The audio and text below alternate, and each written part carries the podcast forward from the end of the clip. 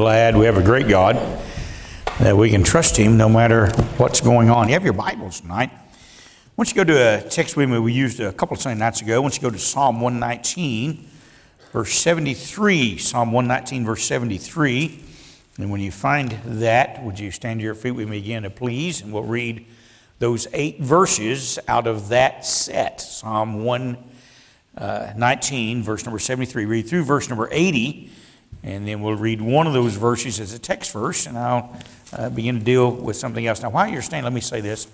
Pray for Sister Lauren Bilbrey. She goes in tomorrow morning, and they're going to uh, have the, uh, she's going to have the, the baby. They're going to take the baby.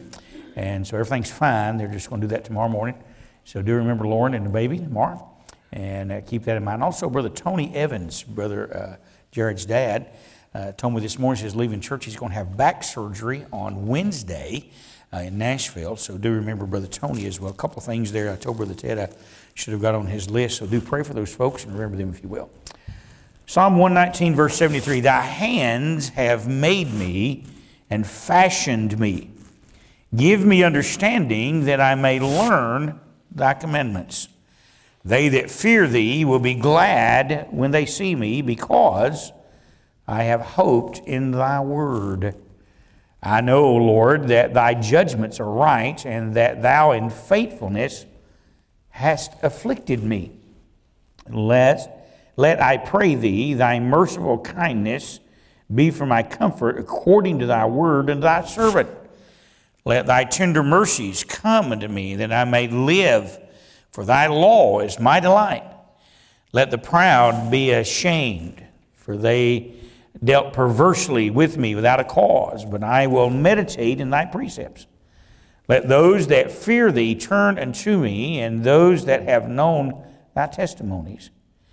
Let my heart be sound in thy statutes, that I be not ashamed. Verse number 80 is really the uh, text verse again tonight. I want us to read that verse together. You ready? Let my heart be sound in thy statutes, that I be not ashamed. And we talked a couple of Sunday nights ago about a sound heart. And really, the purpose of that was to sort of lay the foundation for some sermons I'm going to do periodically on Sunday nights for the next uh, several weeks, inter- interposed with some other things. But sound doctrine, the importance of sound doctrine. And so we're going to get something else tonight in sound doctrine. It has to come from a sound heart. Father, we thank you tonight for allowing us to be able to come and have this time we can be together in thy house. You've been so very good to us, and we're so very grateful for it. Now, Father, as we come to this portion of the service tonight, and Lord, we've, uh, we've had a good time here today. Uh, Lord, we've had folks saved and baptized and serving you and following you, and, and uh, Lord, we're just grateful for it. We've had a good time in the service tonight with our children and the singing and our fellowship, and now we've come to this portion of the service, and the bread of life has been broken. I have a message, I believe most assuredly that you have given me for this hour. Lord, I pray that you'll give me unction to preach it and power to preach it. And Father, as I stand here once again, I am very, very, very well aware of my inability and my unworthiness to be here. And so I'd ask you once again to forgive me of my sin. Please cleanse me of the blood of Calvary. Holy Ghost, I pray you'd fill me with unction. I can preach in such a way that everyone's here would feel like this message is for them and them alone. What is in Christ's name we pray. Amen and amen. You may be seated. Interesting um, point, what I'm trying to bring out tonight, and, and certainly uh, this week as I began praying, but actually I had something else uh, in my mind at least I wanted to do, and the Holy Spirit been dealing with me about this, and it's really just a basic fundamental doctrine, and you'll find nothing new from what I'm going to say tonight. But the importance of sound doctrine, and I've simply entitled this The Word of God, the Bible. Now, that may sound elementary, but I want you to understand something. Everything that you and I know about God comes from this book. And what is going to fashion your faith in God, the way that you serve God, doctrine, and everything else is what you think about this book, what you believe about the Word of God. Now, that, that seems elementary, and by the way, it is elementary, it's not hard.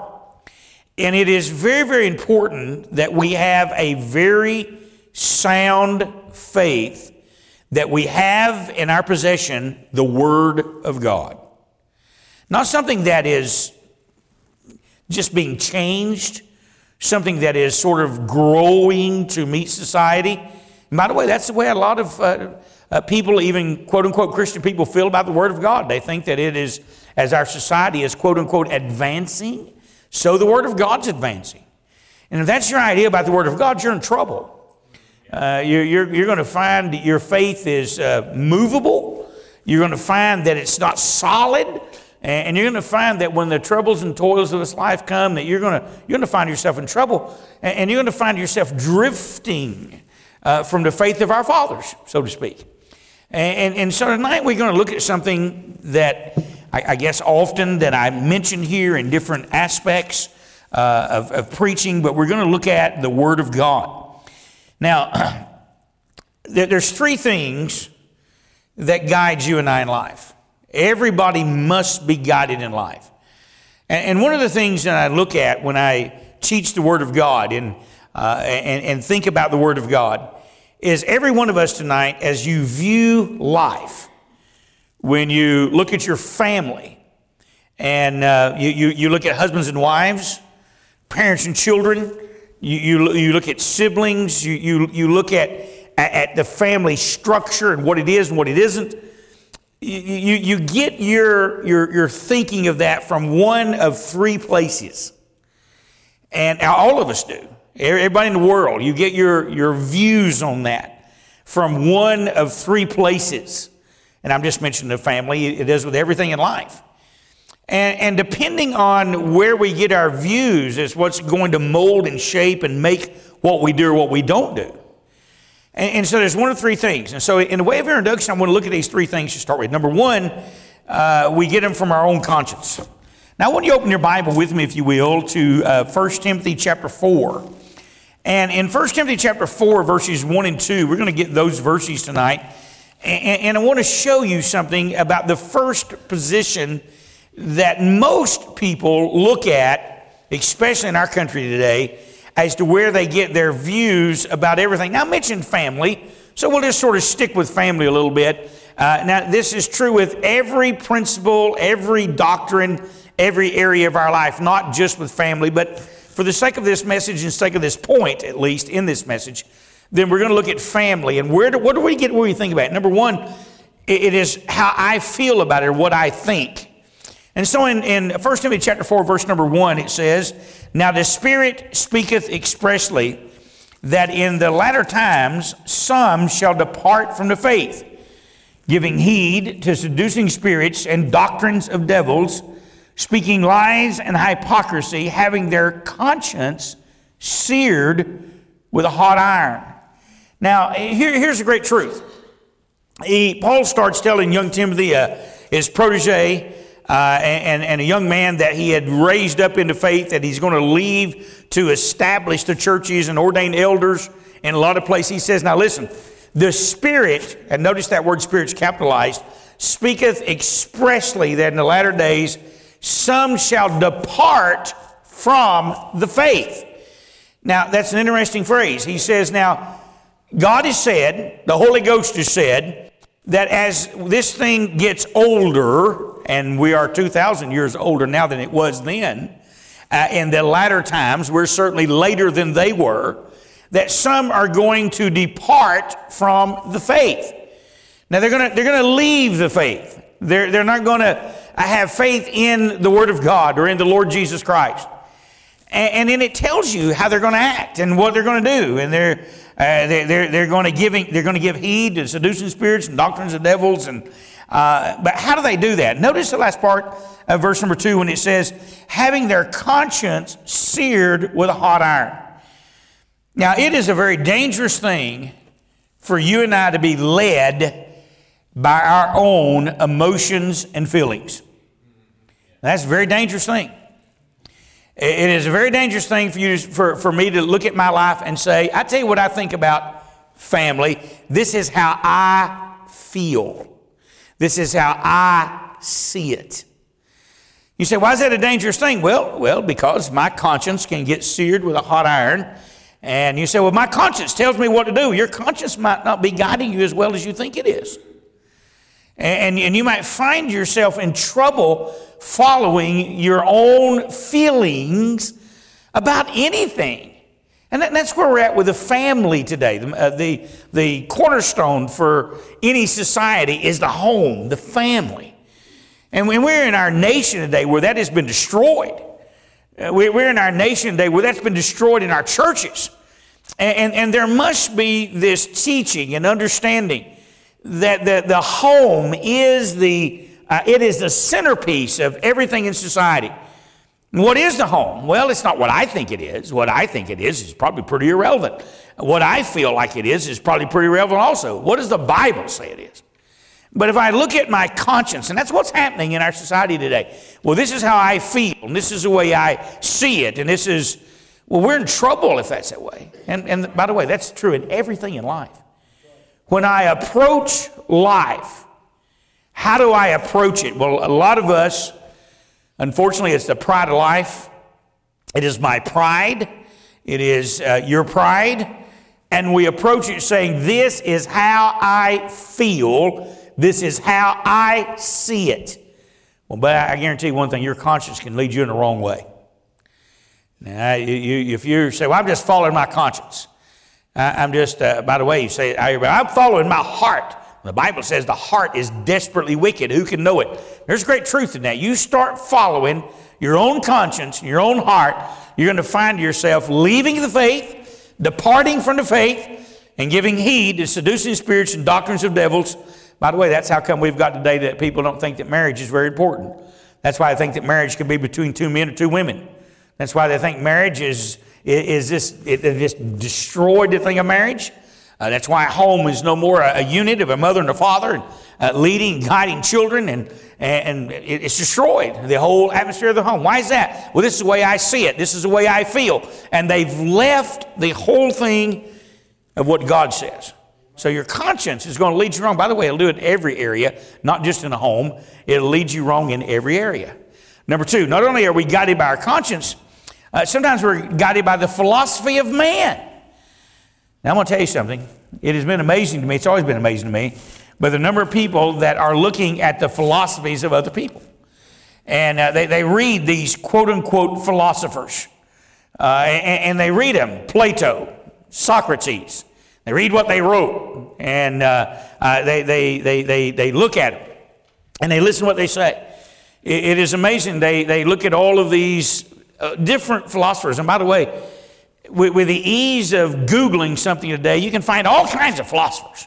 You can find people that you don't even know if that's really what they said or not. Somebody just said they said it. And you find all kinds of philosophy and, and, and all kinds of things that you look at and, and, and, and it's movable and it's changeable.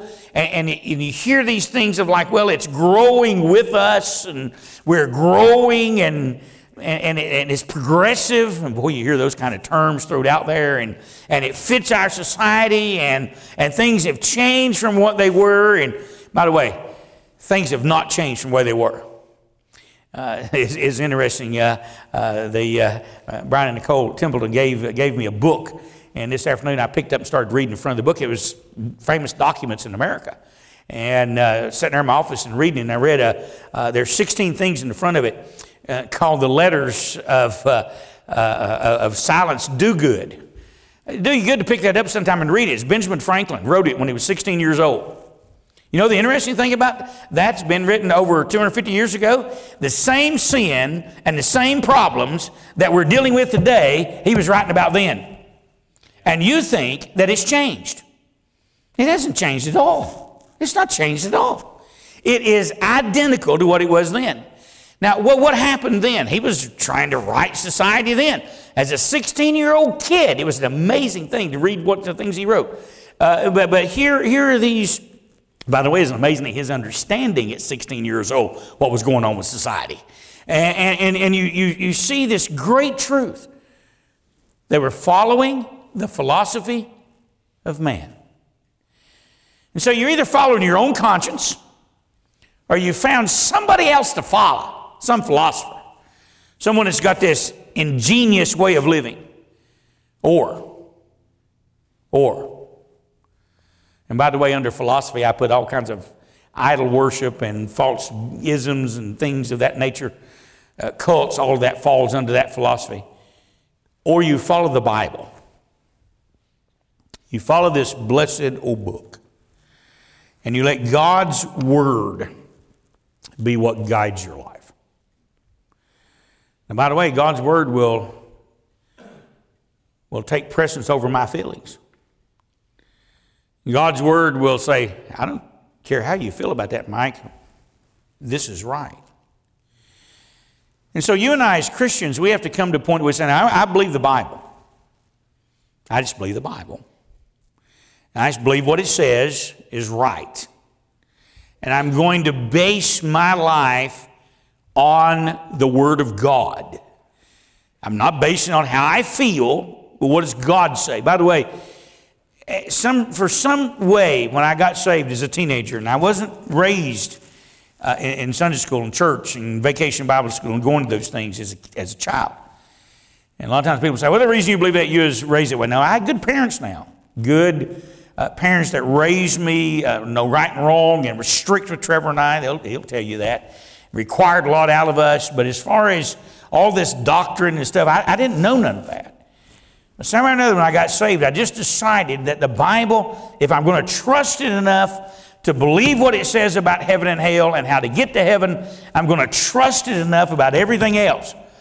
And so it always amazes me when Christians, quote unquote, don't follow the Bible. It's just, it's just something that just really amazes me that they look at and say, well, this is the way I feel. Who cares how you feel? What does the Bible say about it? Now, by the way, the average Christian don't like it when you say that to them. And they don't, they don't like that. Well, it matters what I feel. Well, it, I can tell you my feelings will lead me wrong, and I have an idea yours will, you. I have an idea that my flesh will lead me wrong. It did Paul. It'll probably will me and you both. You understand that? And so, what does the Bible say about something? What does the Bible say about home? Well, the Bible says God created the home in the Garden of Eden. God put it together. There's a husband and wife, male and female. It's the only two genders there are. You say, how do you know that? The Bible tells me so. I don't have to have no scientific study about it. I don't have to look at it. The Bible tells me that. By the way, science is uh, slowly but surely catching up that the Bible's right. There's great truth in that. It's always right. And, and you, you can be right even if, if you don't know why you're right just by doing what the Bible says. You see, the Bible tells me how home's supposed to run and, and how that a man's supposed to love his family and lead his wife and his children and supposed to be the head of his house and he's supposed to be a man and not something that doesn't know what he is and doesn't know how to lead and guide. And the Bible says that. And, and, and the Word of God tells me how a home is to work and operate. The Bible tells me that. And I don't care what society says about it. And I'll guarantee you that if you do what the Bible says, you'll find it'll work. So you're, you're guiding your, your lifetime. I want you to answer me out loud, but what are, you, what are you guiding your life on? Whenever you get up tomorrow morning and you go to work, what are you, what, what are you doing? Are you saying, this is how I feel about what I should and shouldn't do? Or I've been listening to this guy and I've been reading this philosopher and I've been reading about this. Or do you get out this blessed old book and you say, how does the Bible tell me how to live today? How does the Bible tell me how to approach the people I work with? How does the Bible tell me how to approach the problems I have in life? Do you base it on your own feelings, your own instincts, your own flesh? Do you base it on what some other person would say? Or do you read and study the Word of God and say, what does God want me to do? And by the way, there, there, there's a huge difference in all that. I just found out a long time ago that whenever I just die to myself, find out what the Bible says, and just do it, that I have peace, I don't have to back up and punt. I don't find myself going down the wrong road. It's just right. And so you're leading, I'm leading my life by one of three things. You're leading your life by one of three things in everything we do your conscience, your feelings, the philosophies of others, or you've got your feet planted squarely on the Word of God. And whatever you do, you're doing it because the Bible has told you to do it. The Bible tells me so. So that's a very important thing with the Bible. Now then, having laid that out as a just sort of a, a, a just a premise here, the Bible the Bible becomes the battleground. The Bible has always been the battleground. If you think that the Bible is not the battleground, then you, you've never really read the Bible. Nor have you tried to live by it and encouraged others to live by it. Now, let me show you this. Open your Bible to Genesis chapter 3. I want to show you this, the battleground. Now, some of you know exactly where I'm going and why I'm going there. And uh, if, if this is old hat to you, then uh, you just need to be reminded of it. If you don't, it'll help you some. Now, I want you to notice that the Bible is the battleground. That's where the battleground's at. Where's this battle going to be fought for what we're following our lives and what we're building our culture on, what we're teaching our children and what we're guiding people in and what we're trying to see? Well, the Bible is the battleground. Now, in Genesis chapter uh, 3 and verse number 1, Adam and Eve have been placed in the Garden of Eden. They've been brought together by God, created special for each other by God. They've been married by God. They've been put in the Garden of Eden. There's no sin. Uh, there's no sorrow. There's no pain. There's no problem whatsoever. They have one commandment, one commandment only to keep, and that's it. Great life. And along comes our adversary, the devil. Verse 1 says, Now the serpent was more subtle than any beast of the field which the Lord God had made. And he said to the woman, Yea, hath God said, Ye shall not eat of every tree of the garden. I want you to notice the battle is immediately on the Word of God, it's on the Bible. Satan did not come to, and I'll prove, we're going to read a few verses here. Adam and Eve are together here. He didn't find Eve by herself somewhere. We're going to prove that in just a moment. They're, they're together. But he comes to them, and the, the couple's together, and he says to Eve, Yea, hath God said, You shall not eat every tree of the garden. Now, by the way, he didn't come and say, Hey, Eve, there is no God. He didn't say that. He, he didn't come to Eve and, and, and, and try to say, Well, you know, you just, you just sort of popped up here. You don't know how you got here he said, Did God really say what you think he said? Did he really mean what he said? Now he's quoting God, and, and Satan's very deceitful and subtle, and he still does that today. And, and, and the battleground is did God really say that? Now go back, look at the verse. Now the serpent was more subtle than he beast of the field which the Lord God had made. And he said to the woman, Yea, hath God said, Ye shall not eat of every tree of the garden. Now he's casting doubt upon the authority and authenticity of the Word of God. The battleground is the Word of God. Now, watch our answer. Verse 2 And the woman said to the serpent, We may eat of the fruit of the trees of the garden. But the fruit of the tree which is in the midst of the garden, God said, You shall not t- eat of it, neither shall you touch it, lest you die. Now Eve says, you know what? God has said we can eat of anything we want to eat. We can really do anything we want to do. But there is a tree in the midst of the garden, in the middle of the garden. We can't eat of it, and we can't even touch it. Now, if we do, we're going to die. And God said that we can eat of anything we want to eat, do anything we want to do, but that one tree is off limits. It's off limits. By the way, it was off limits. She knew that. And so did Adam standing right beside her. Now, watch what Satan does, and he's still doing it today. Verse 4. And the serpent said to the woman, Ye shall not surely die. He said, That's a lie. You're not going to die. That can't happen. It's not that serious. And then he says this, verse 5 For God doth know that in the day ye eat thereof, then your eyes shall be as opened, and you shall be as gods, knowing good and evil. Now the battle becomes does God know what he's talking about or not? Is the Word of God correct? Does God have the wisdom that he says he has? He says, You're not really going to die. If you eat of that, it will not kill you. By the way, how many times have you heard someone over the course of your life, and you've older heard this, well, if you do that, it's not going to kill you. If you go to this place, it's not going to kill you. If you go to this group and hang out with them, it's not going to kill you. How many times have you heard somebody say that? Those of you that are older, you've heard that said a lot. It's not going to kill you to go there. Well, that's exactly what Satan said to Eve. You think that's an original statement? That's been that was one of the first things he said. You're not going to die. It's not going to kill you to be a part of that. It's not going to kill you to go be involved in that. It's not going to kill you to be there. He's a liar. And sin, when it is finished, bringeth forth death. That's what James says about sin in chapter 1 of the book of James.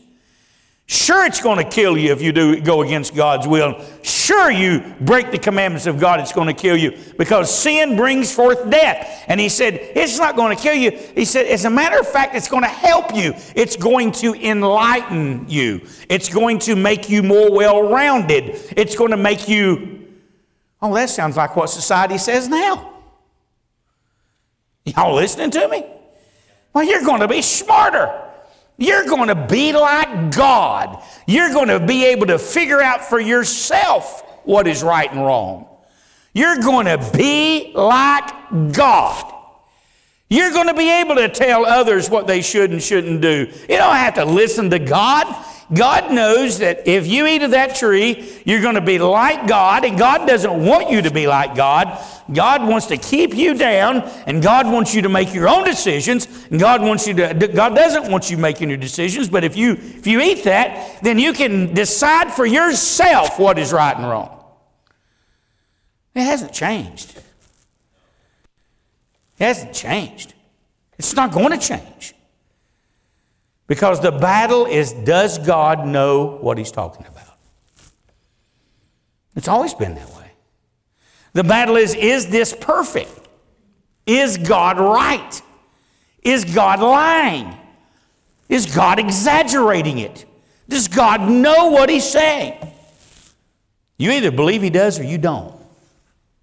You either you either think, oh yeah, God knows what he's talking about, and I'm just going to do what God says. Or you do what Eve does. And what does she do? Look at verse 6. And when the woman saw that the tree was good for food, and it was pleasant to the eyes, and a tree to be desired to make one wise, she took of the fruit thereof and did eat, and gave also unto her husband with her, and he did eat. By the way, I told you that he was with her. Verse 6 tells me he was with her. He was standing right there by her, listening to this conversation. Everything that was said by Satan to his wife, he heard it and he's seen it. And she makes a decision. Decision is why God's not telling us the truth. Why, look how good that is, lust of the flesh. Why, it's pleasant to the eyes. It's desired to make one wise. Lust of the flesh, lust of the eyes, the pride of life. If that sounds familiar to you, it's because 1 John chapter 2 verse 15 and 16 list those three things as all that's in the world. It's all that's here now, it's all that's ever been. Those three things. And she ate it. And she gave it to her husband. He ate with her. And what happened to them? They died spiritually and eventually physically. Would never have happened had they not questioned the authenticity and the authority of the Word of God. And Satan's doing the same thing tonight about the Word of God in my life and your life. He's very subtle. He wants to come to you just like he came to Eve. He wants to deceive you just like he deceived Eve. He wants to get you to deny and doubt that the Bible is exactly right. That's what he's after. One of the things that you and I have to do as, as parents and as adults is teach another generation that the Word of God is the foundation. It's not a foundation, it's the foundation. It is what Jesus said in John chapter 14 and verse number 6 when he says, I am the way, the truth, and the life. He did not say, I'm a way, a truth, and a life. I am the way, the truth, and the life. That's what the Word of God is because Jesus is the Word made flesh. And so we have in our possession tonight the Bible, and the battle is over it. As a church, we're either going to rise or fall on what we think about the Bible. As a Christian, you're going to either rise or fall on what you think about the Bible. Is it right in everything it says? Of course it is. Of course it is. As you go in life, you're, you're going to find, listen, we, we are raised in a generation today that's been, their faith is being attacked. Our faith, the generation living today, our faith is being attacked on every facet, every day. Did God create us? Of course He did. As the Bible says He did. Now I know I know it's being attacked. My my, when I was a sophomore in high school, I had a teacher over here at Cumberland County High School stood me up in class one day and tried to make me admit evolution was right, and the Bible was wrong. You say, what did it do to you? It made me mad, not at her, because I couldn't defend my faith the way I should have. It made me study. But hey, they're still attacking it. I mean, attacking it just like they somehow or another we've evolved and that we are evolving. No, we're not. We're created. And, and, and, the truth is, the Bible says that. So is the Bible perfect? All right, let me give you another passage. Once you go to 1 Timothy chapter 3 and verse 16, won't you see something? Now, this is one of those passages about the Bible that you need to at least memorize that it's there, that you can read it. 2 Timothy chapter 3. I'm actually going to back up a little bit. I'm going to back up to verse 13. You at least ought to know it's there, even, and, and it, it probably be good to memorize it. Now, I want you to notice, starting in verse 13, Paul speaking to Timothy again. We were in 1 Timothy chapter 4 a few minutes ago. Now we're in 2 Timothy chapter 3. And I want you to notice what he says to him in verse 13. But evil men and seducers shall wax worse and worse, deceiving and being deceived. Now, by the way, it almost seemed that Paul was trying to discourage Timothy, wouldn't it? I mean, in 1 Timothy, he said, Hey, this know also, in the last days, perilous times are going to come. Eh, eh, listen, he says, You know what? They're going to depart from the faith. And then he writes him another epistle and he says, Hey, evil men and seducers are going to wax worse and worse, deceiving and being deceived. Is he trying to discourage him? No, he's warning him. It's happening to us. And so, what are we to do about it? Notice this what, here, what Timothy was. Verse 14. But continue thou in the things which thou hast learned and hast been assured of, knowing of whom thou hast learned them. He says, Let me tell you what you do. You just keep doing what you were once doing. One of the problems we have in our church is that we got so many folks wanting to change it. They want to change the doctrine. They're, they're, they're wanting to make it modern. And they're wanting to uh, do what they call normalize it with society. That is not what we're to do when evil men and seducers are getting worse and worse. We're to continue in the things that we've been learned. Watch the next verse. And that from a child thou hast known the, what does it say? Holy Scriptures. Now, watch what they're able to do. And that from a child thou hast known the Holy Scriptures, which are able to make thee wise unto salvation through, through faith which is in Christ Jesus. He says, Now listen, I want you to continue in the things that you've learned. Now, from a child, you have known the Holy Scriptures. Listen, this is a holy book, it is a divine book. It is a, a book that is not like any other book in all the world. It is something that ought to be revered by you and I. It is one of these things that ought to take a, a, a place of a little higher, a great higher in our life than any other book. And then in verse 16, the verse we started for, all scripture is given by the inspiration of God and is profitable for doctrine, for reproof, for correction, for instruction in righteousness, that the man of God may be perfect, truly furnished unto all good works. Now, now here's something you either believe or don't believe about the Bible. When it says all scripture is given by inspiration, that word inspired means God breathed. You either believe or don't believe that God said this as it's written. It's that simple. You either believe or don't believe that God said, In the beginning, God created the heaven and the earth, and the earth was without form and void, and the Spirit of God moved upon the face of the waters, and God said, You either believe that's perfect or you don't. Now, it's that simple. It is as simple as you believe that you have in your possession the Word of God, or you believe it's fallible and it has the words of God. Now, by the way, there's a huge difference in that.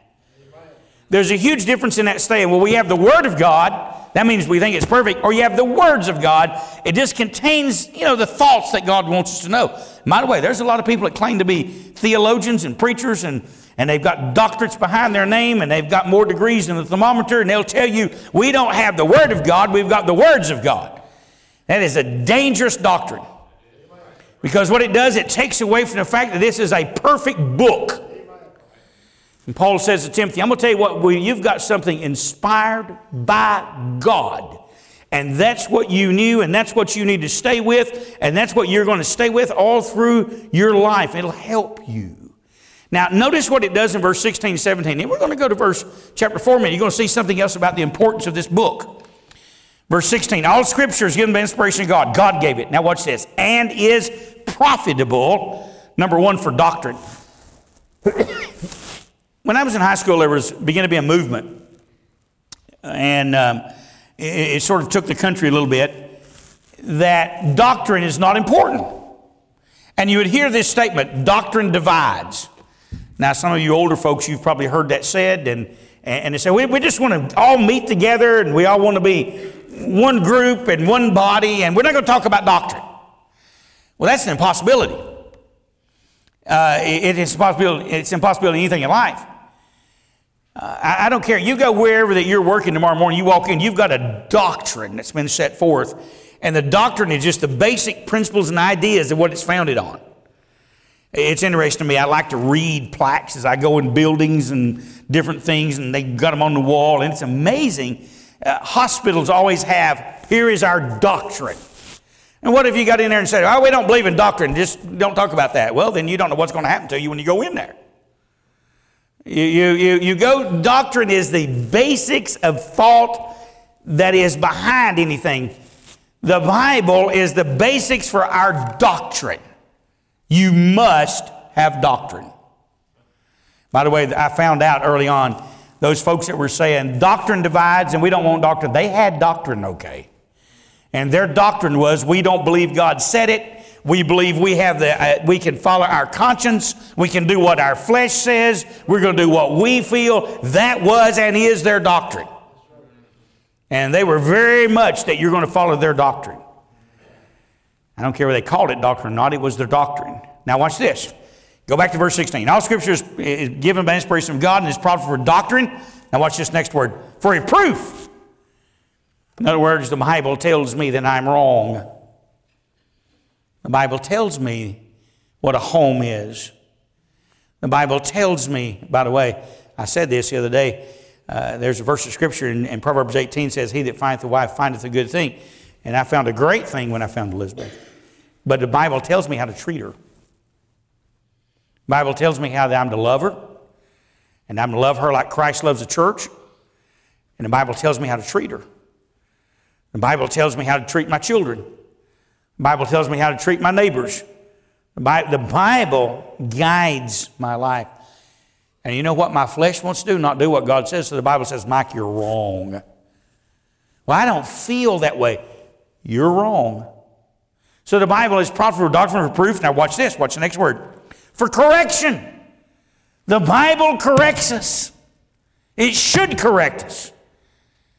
And instruction in righteousness. The Bible, there's nothing that you're going to do tomorrow, that decisions you're making about people and life and what to do and what not to do, that the Bible doesn't give you the instruction of how you ought to do it. Certainly in a home, part of our problems is, is we get our instruction from other things and other philosophies rather than the Word of God. It's instruction. Now, why? Verse 17 that the man of God may be perfect, spiritually mature, truly furnished unto all good works. The Bible is the only thing that will guide you and I to the good works God wants us to have. Now watch chapter 4. Chapter 4, verse 1. I charge thee therefore before God and the Lord Jesus Christ, who shall judge the quick and the dead his appearing kingdom. Ah, great truth. The quick and the dead means those that have been quickened and those that have not been quickened, the saved and the lost. I'm going to stand before Jesus. You're going to stand before Jesus. Every one of us is going to stand in front of him, and he is going to judge us. Now keep reading, verse 2. Preach the, what does it say? Word. Word. Paul says to Timothy, I tell you what I want you to preach. I want you to preach the word. And then he says, be instant in season, out of season. By the way, there's times you preach and people say, hey man, that's a great thing. And there's times you preach and they look at you and they think, and you think, they're going to shoot me any minute. There's times you say things that just chaff society. There's times whenever you're preaching, and that word preach doesn't necessarily mean what I'm doing right now tonight. That's not all it means, it does encompass that. But the word preach means to proclaim. There's times that you're going to be at your job and you're going to say, hey, you know what? The Bible says there's only two genders. You're proclaiming the Word of God. And, and, and sometimes people are going to say, hey, that's right, I agree with that. And other times you're going to find people get mad about that and they don't like it. It's great truth. They don't like it. Paul says, now you, you do it in season when people are agreeing with you and shaking their head and patting you on the back and telling you keep doing it. You do it out of season when they're all against you, you still keep doing it because you're preaching the word. We're proclaiming the word. Be instant in season. Back to verse 2. Preach the word, be instant in season, out of season. Now watch this. Reprove, rebuke, and exhort with all long suffering. And what's that last word? Doctrine. He says, Now, Timothy, here's what I want you to do preach the word in season, out of season. Reprove. By the way, that, re, that word reprove means that you teach why you're right. The word rebuke is a little stronger. It's like with children. Now, watch this. Come here, man. See, he learned good as a kid. now, there are a lot of times whenever Carl was a kid, that, uh, come up here, man. He was, I started to say something I need to say. He was a normal kid. Now, and there were times that he'd want to do something his own way. I don't know when he wanted to do that, every day. And there were times I'd set Carl down and I'd say, now look, this is why I want you to do it this way. And we talk about everything. And here's why you should do it this way. Now that's reproving. Sometimes, he's sharp like his mama, sometimes he'd see it. And sometimes he's stubborn like his daddy. Now, y'all agree with that. And he'd say, I'm not going to do that. Now, you see, a reproof is where you take the Word of God and you teach what the Bible says. You understand that? You got to do that to Edith now. God bless you. you understand that?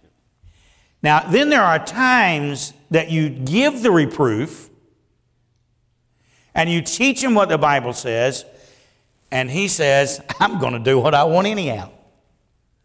What's the next word in the verse? Y'all, are you paying attention? Reprove. What's the next word? Rebuke. The rebuke means, now I've told you why it's right, now you're going to do what I said. That's a rebuke. There's a difference in the two words. Did we ever have those kind of conversations? you never liked them, did you? now, watch this. That is what you're to do with the Word of God. The Word of God.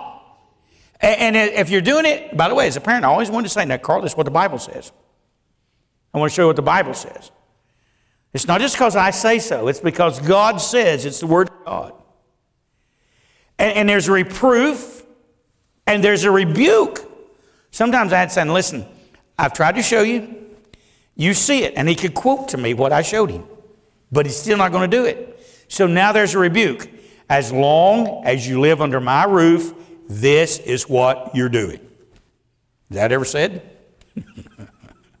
Did you live under my roof for a long time? Until you lived under her roof when you got married. Let me clarify that.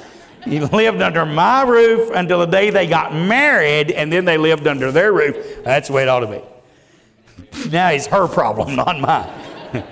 now, now watch this. I'm trying to help some of you with the Word of God. I really am trying to help you tonight. I want you to understand something.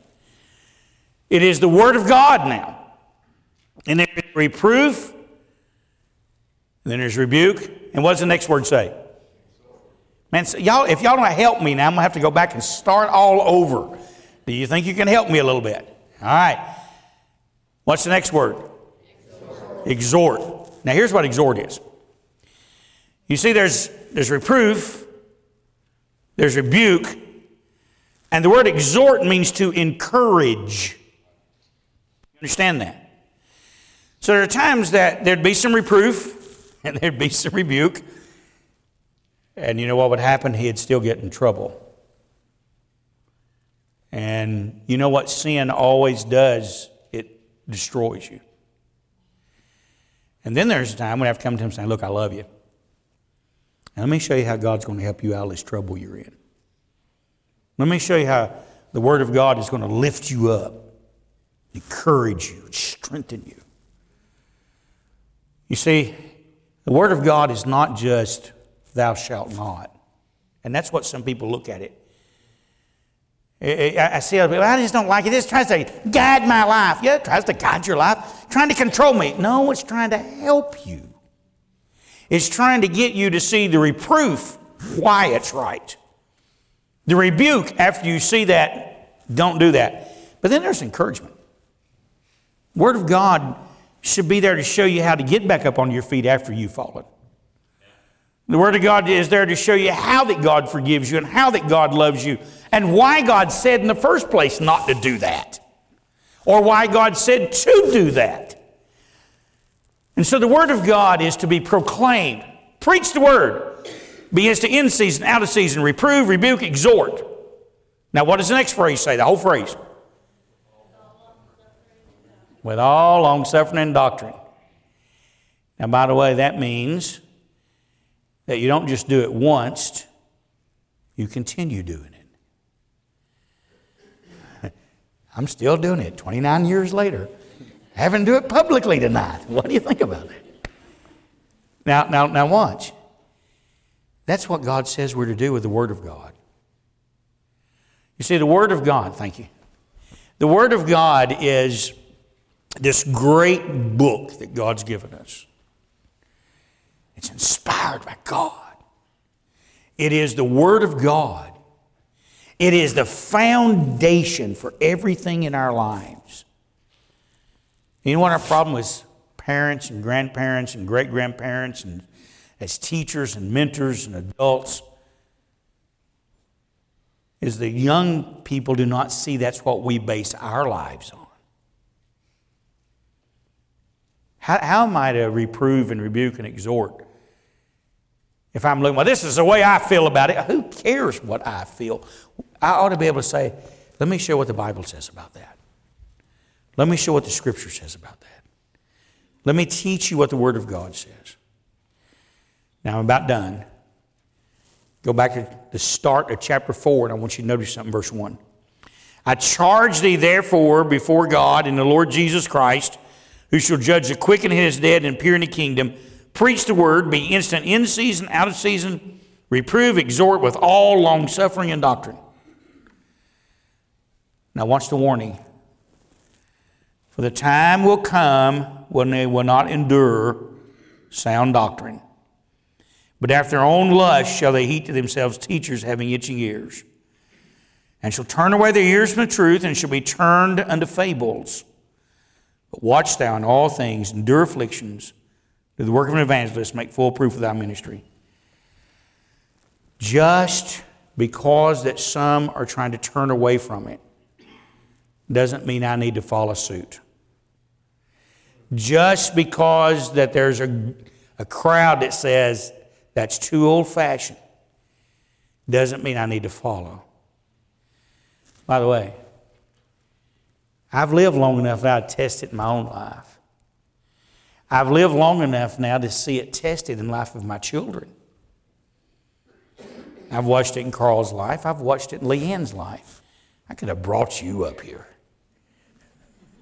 I should have brought them up together. That would have been a neat thing. But I might just do that over. Now, watch this. I've lived long enough to watch that. And it works. It works in our lives whenever we base our lives on the book. It helps your children to know it's based on the Word of God, not how you feel. Not because you're mad, sad, or glad, but because of what the Bible says. It helps a generation to see someone that's based on the Word of God. It'll help the people where you work to know that you do what you do because this is what the Bible says. That you forgive and love people because the Bible says so. That you treat people in the right manner because the Bible says so. It'll make a difference where you work. It'll make a difference everywhere you're at if you will base your life on the Bible. And so, for the next little while, we begin to look at doctrine. It's because we're going to base it on the Bible. The Bible. We're going to look at all kinds of doctrine. Things that affect your lives, my life, your life. But one of the things that you must do is base it on this book. Hey, parents and grandparents, great grandparents, let me encourage you something now. Our children are facing some real battles from our, from our enemy, the devil. The greatest thing you can do for them is pray for them every day and show them at home that what you say you believe at church is true. Read the Bible with them, talk about the Bible with them. Tell them what the Bible says and why you say, No, I don't want you doing this. And here's why. It's not my opinion. God says we shouldn't do this. I do want you to do this, and this is why I want you to do it because the Bible says so. It will have a lot greater effect than if you say, You do this because I said so and because I feel like it. Now, you got to reprove, You've got to rebuke sometimes. And listen, when they fall, you've got to exhort. And you got to stay with it. And the foundation must always be this book. It must always be this book. And that's what we've got to do as a church. And there's sound doctrine that comes from a sound heart. And it's all based on the holy word of God. Every head bowed and every eye closed.